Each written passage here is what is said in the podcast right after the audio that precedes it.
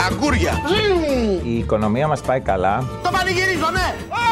Πώς τις είδατε τις τιμές, βλέπω μπήκατε, βγήκατε, πώς τα είδατε; Διακαπαμά. Όπω, πώ τα είδατε; Διακαπαμά. Όπω. Μην γκρινιάζετε όλη την ώρα. Την βενζίνη όμως δεν την πάει να τη βάλει ο άνθρωπος των 500 ευρώ. Τη βενζίνη την οποία διαμαρτυρόμαστε στα 2 ευρώ την βάζουν οι παραγωγικές μονάδες της κοινωνίας. Everyday μαλακία. Everyday μαλακία. Γεια σας παιδιά. Γεια σας κορίτσια. Κάνε ένα selfie. Ως πρωθυπουργός η δουλειά μου είναι να φτιάχνω ντολμαδάκια. Ένα πράγμα μπορώ να σας πω. Η δικιά μας κυβέρνηση, η δικιά μου κυβέρνηση θα είναι με κυβέρνηση των Αρίστων. Δεν θα είναι με κυβέρνηση τουρλού. Καλά, τέτοια κυβερνησάρα που έχουμε στην Ελλάδα ούτε στον ύπνο μας. Από το 1 ως το 10, πόσο του βάζετε του Κυριάκος Πρωθυπουργός τώρα; Εγώ του βάζω πάρα πολύ καλό βαθμό. Πάρα πολύ καλό παιδί με Κυριάκος. Το χωρίς γραβάτα, το ανοιχτό που κάμισο. Ε, ήταν κάτι που θα σας στέριαζε ίσως; Μμμ, αυτό είναι μια πολύ καλή ερώτηση. Γιατί χαμογελάτε; Πόσο χαλαρός ή πόσο σφιγμένος είστε. Τι ομάδα είστε. Android ή iPhone; iPhone. Instagram ή Twitter; Twitter. Πες μου το καλύτερο πράγμα που έχεις ακούσει για σένα. Ότι είμαι ειλικρινής και συνεπής. Κάντε καμιά δημοσιογραφία της προκοπής και μην λέτε ότι να είναι. Γεια σας. Είναι Πέμπτη. Σήμερα 3 Νοεμβρίου 2022 πλησιάζουμε προς το ε, Σαββατοκύριακο.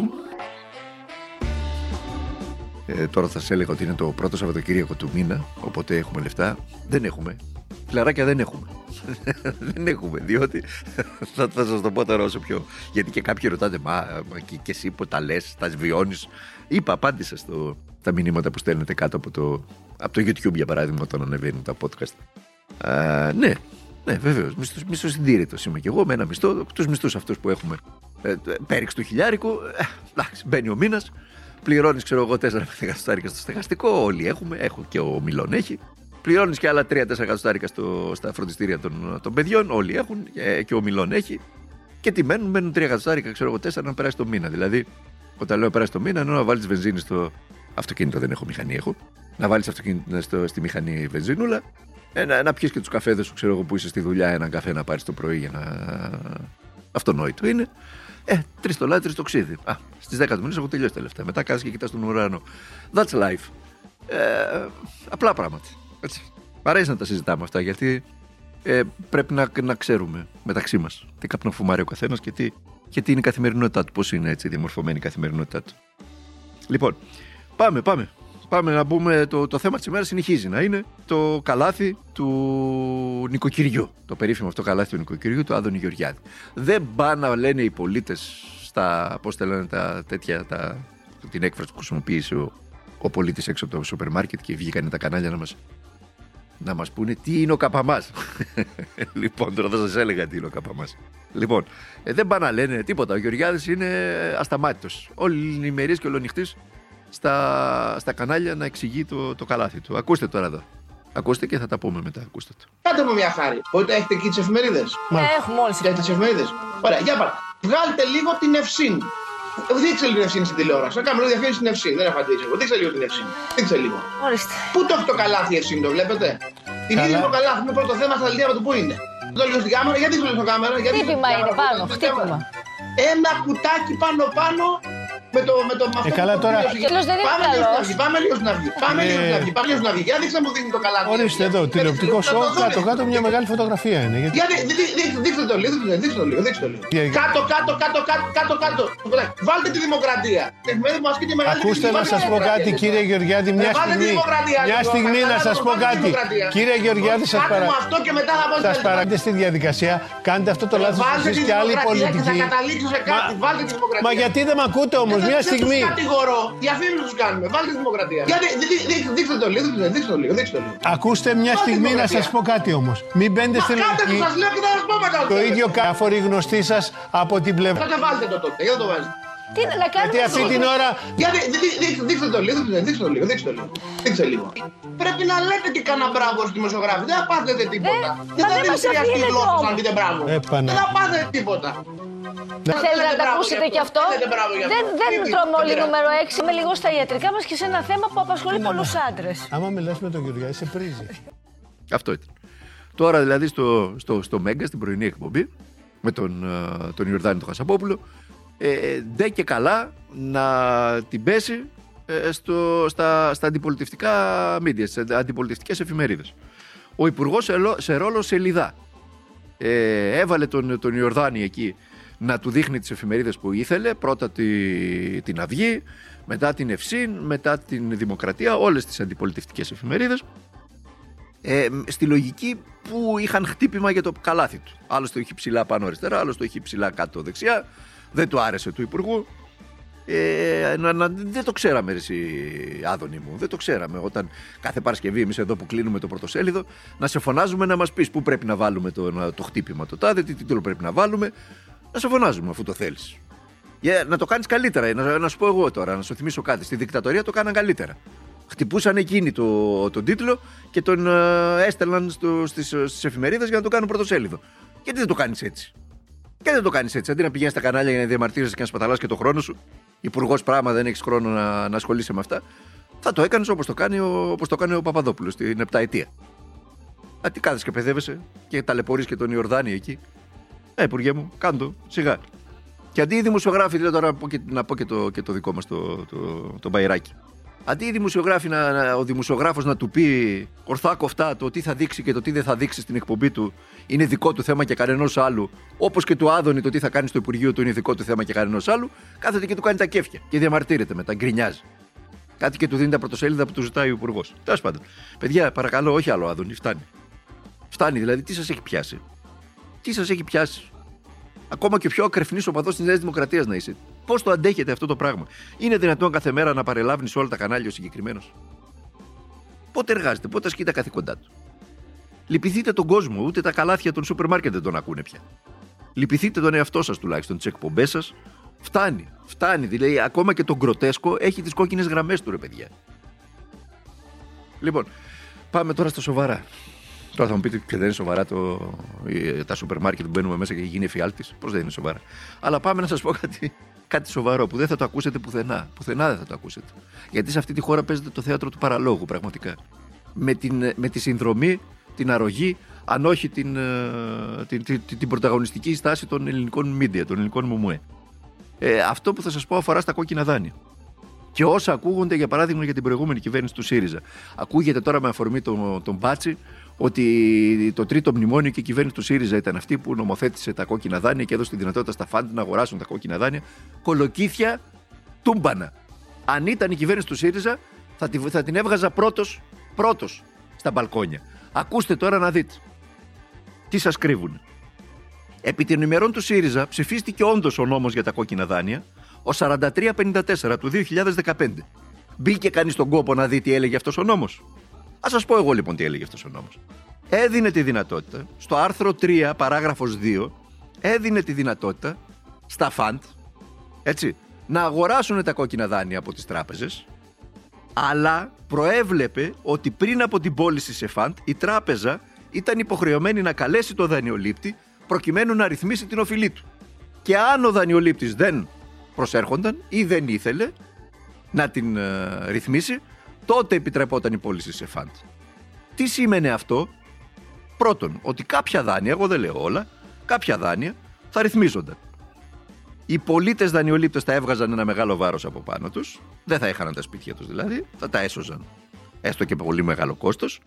Οι τράπεζες θα πρασίνιζαν τους ισολογισμούς τους και θα εισέσπραταν χρήμα αντί να καταφεύγουν στις διαρκείς ανακεφαλαιοποίησεις με χρήματα των Ελλήνων πολιτών, δηλαδή και των δανειοληπτών, τα χρήματα αυτά θα έμεναν στην Ελλάδα και θα φορολογούνταν αντί να πάνε σε κάποια φαντς με έδρα ε, μια ταμπέλα στο φορολογικό παράδεισο της Ιρλανδίας.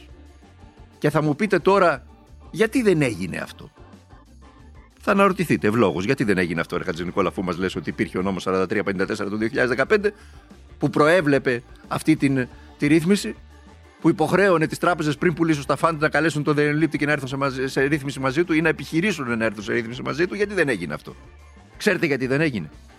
Ε; Διότι οι τράπεζες, αντί να εφαρμόσουν το 4354 του 2015, εφάρμοσαν παλαιότερο νόμο και συγκεκριμένα τον 3156 του 2003, ο οποίος ποια ιδιαιτερότητα είχε; Δεν προέβλεπε προηγούμενη κλίση του δανειολήπτη για ρύθμιση.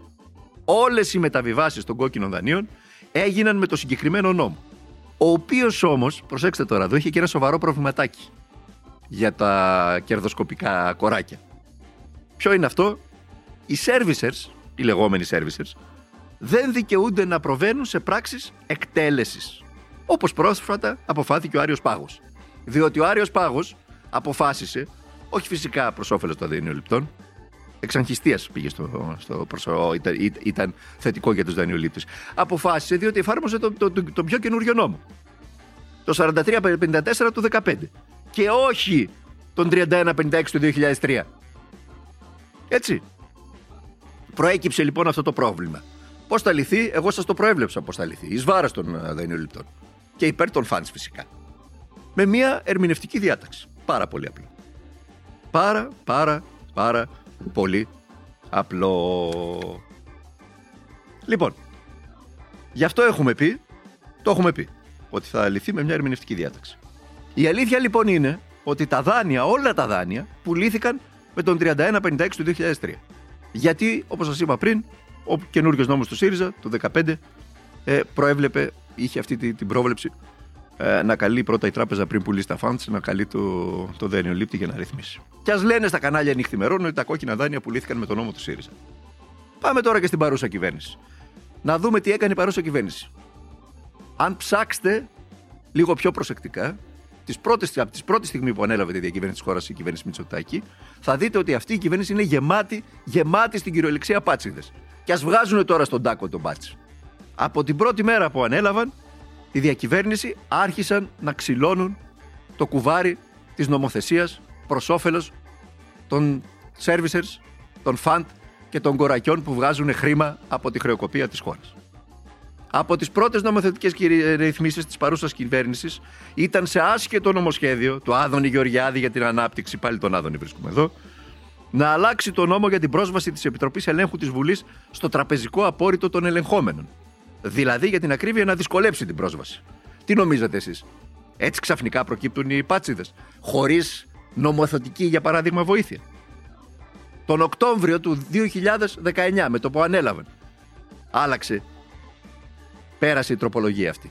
Και έτσι η Επιτροπή Ελέγχου της Βουλής και η Επιτροπή Υποθενέσκης δηλαδή δεν μπορούσε εύκολα να άρει το τραπεζικό απόρριτο του κυρίου Πάτση.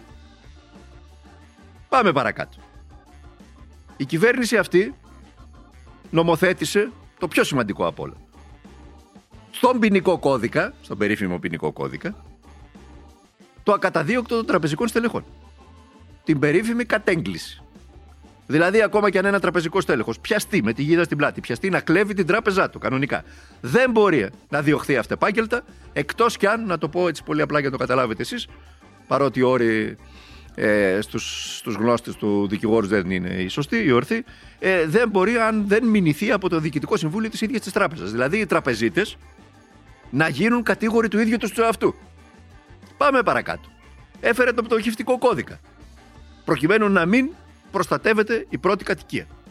Έφτιαξε εξοδικαστικό μηχανισμό που άμα θέλουν προχωρούν σε ρύθμιση. Συνεπώς δεν θέλει κανένας και δεν ρυθμίζεται κανένας. Δεν ρυθμίζει κανένας Κανένα. Φτάνουν αυτά; Φτάνουν. Λοιπόν, τώρα κάποιος θα αναρωτηθεί και γιατί δεν λέγονται όλα αυτά. Τι να σας πω; Δεν έχω απάντηση σε αυτό. Πάμε λοιπόν να κλείσουμε με το ανέκδοτο της ημέρας, γιατί υπάρχει πάντοτε και το ανέκδοτο της ημέρας. Είναι διαχειρός Κερίδη. Ο κύριος Κερίδη, ε, νομίζω το τελευταίο διάστημα διεκδικεί επάξια το ρόλο του, του Άδωνη Γεωργιάδη. Έτσι. Θα καταφέρει να βγει βεβαίως με όλα αυτά που λέει και κάνει, γιατί εδώ στη χώρα που ζούμε και άνθη η φεδρά πορτοκαλέα, αυτά συμβαίνουν. Αλλά τέλος πάντων παραμένει ο ίδιος ανέκδοτο της ημέρας. Ακούστε τον και θα κλείσουμε με αυτό. Τι είπε πάλι ο άνθρωπος, ότι η παραγωγή ενέργειας, κάποιοι παραγωγή ενέργειας, κάποιους μήνες τώρα από τότε που εφαρμόστηκε αυτή ε, η ρύθμιση, η κυβερνητική ο Θεός να την κάνει η ρύθμιση, όπου η παραγωγή ενέργειας ανακοινώνουν τις τιμές ε, της μεγαβατόρας του, του επόμενου μήνα. Από τότε λέει που ρυθμίστηκε, κάποιοι παραγωγή ενέργειας μπαίνουν και μέσα. Έτσι είπε ο κύριος Κερίδης. Γελούσε όλο το πάνελ βέβαια, ακόμα και η κυρία του, του Πασοκινάλ ε, γελούσε εκεί. Αλλά και ο Σκερίδη το πίστευε και το έλεγε. Τι να σας πω, ακούστε τον και κλείνουμε με αυτό. Εμείς θα τα ξαναπούμε μαζί αύριο στο τελευταίο podcast της εβδομάδας το, του ντοκουμέντου, του τμήματος πολιτικών ειδήσεων του ντοκουμέντου, έτσι για να το πούμε όλα. Μέχρι αύριο να περνάτε να είστε καλά, προσέχετε τον εαυτό σας και να αγωνίζεστε για τα πάντα. Κλείνουμε με τον κύριο Κερίδη. Ότι από 1η Ιουλίου που εφαρμόζεται αυτό το σύστημα υπήρξε μήνας όπου η τιμή των παρόχων ήταν χαμηλότερη Α, και άρα μπήκαν μέσα. Είχαν ζημιά έναν μήνα.